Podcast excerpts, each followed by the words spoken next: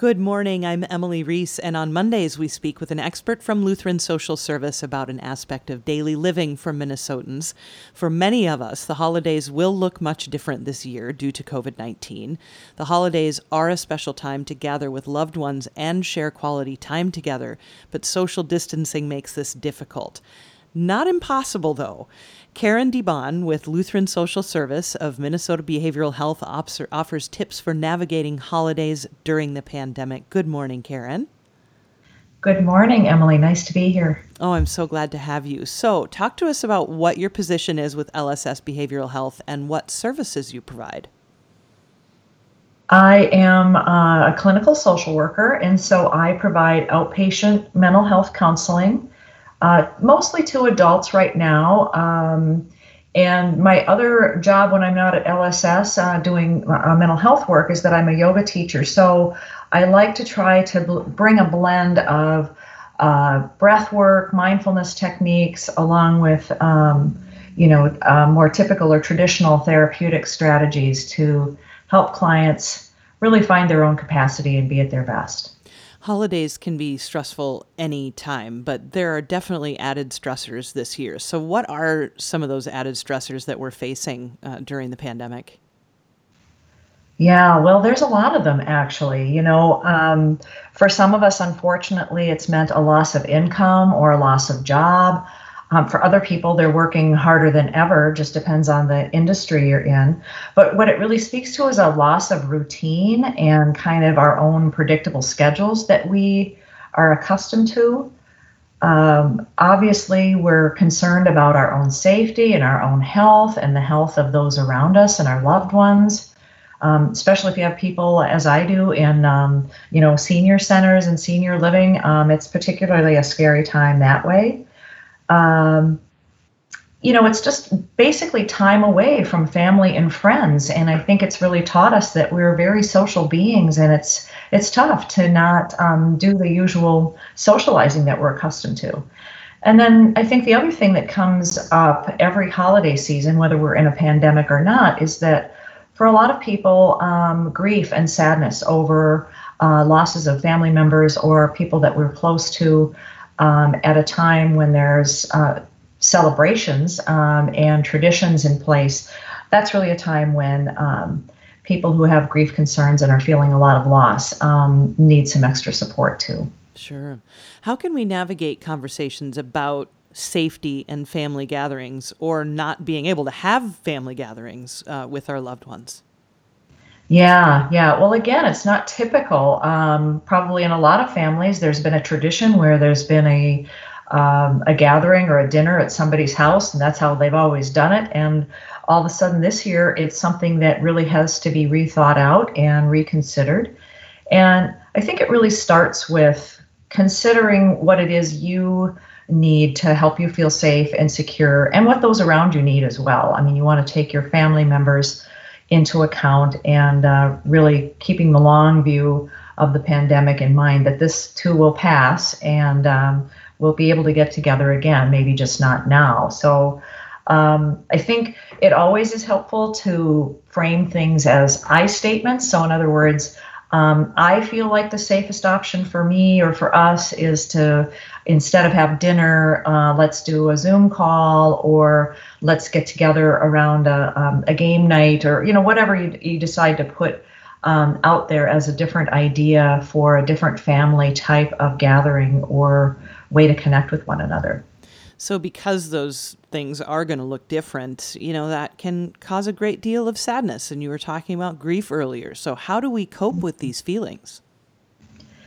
Yeah, it's it's a challenge to be sure. You know, um, I was thinking about it. there's a lot of people um, in our community that are dealing with this pandemic and the upcoming holiday season um, alone. They live alone. Um, they don't have family around them. That's a real big challenge. Um, there are also people who have their kids at home and they're working from home and everybody's home all the time. So yeah. uh, there's really sort of a, a whole range and array. But it really comes down to, I think, being a little bit deliberate about your mindset. And I have heard for years from family, friends, and, and clients um, in previous holidays about how stressed they are and how much um, there is to do, and that there's no time to really sort of sit back and savor.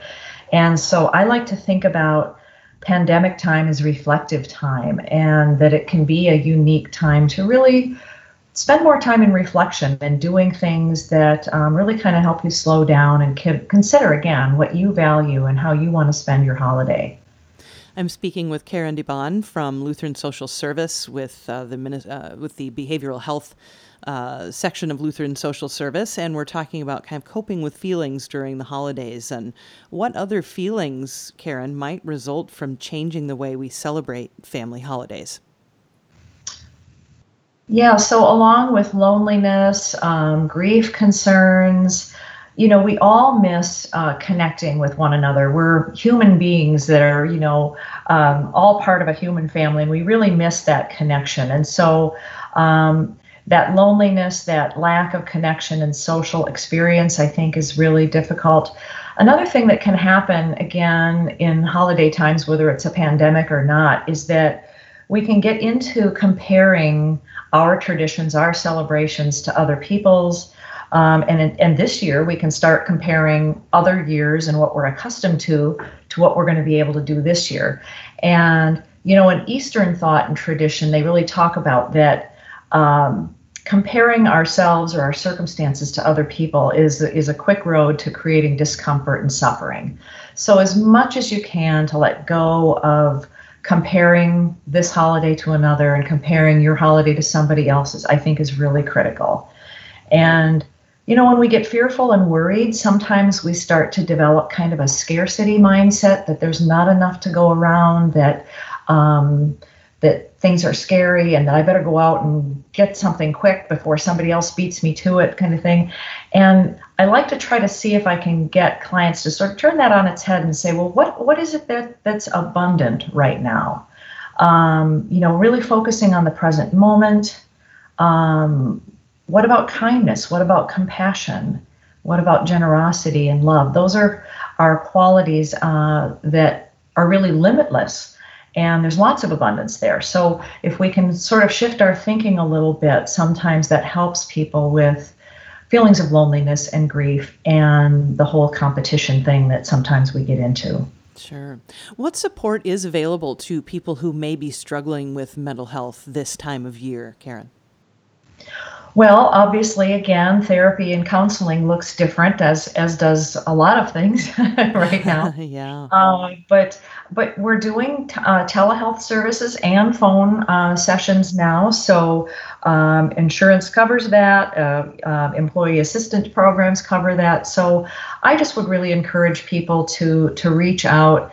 Um, LSS has a number of counselors and therapists with a lot of different um, skills um, to meet a variety of needs. And I just think it's really important to let people know that if they're really struggling, it's okay to ask for help.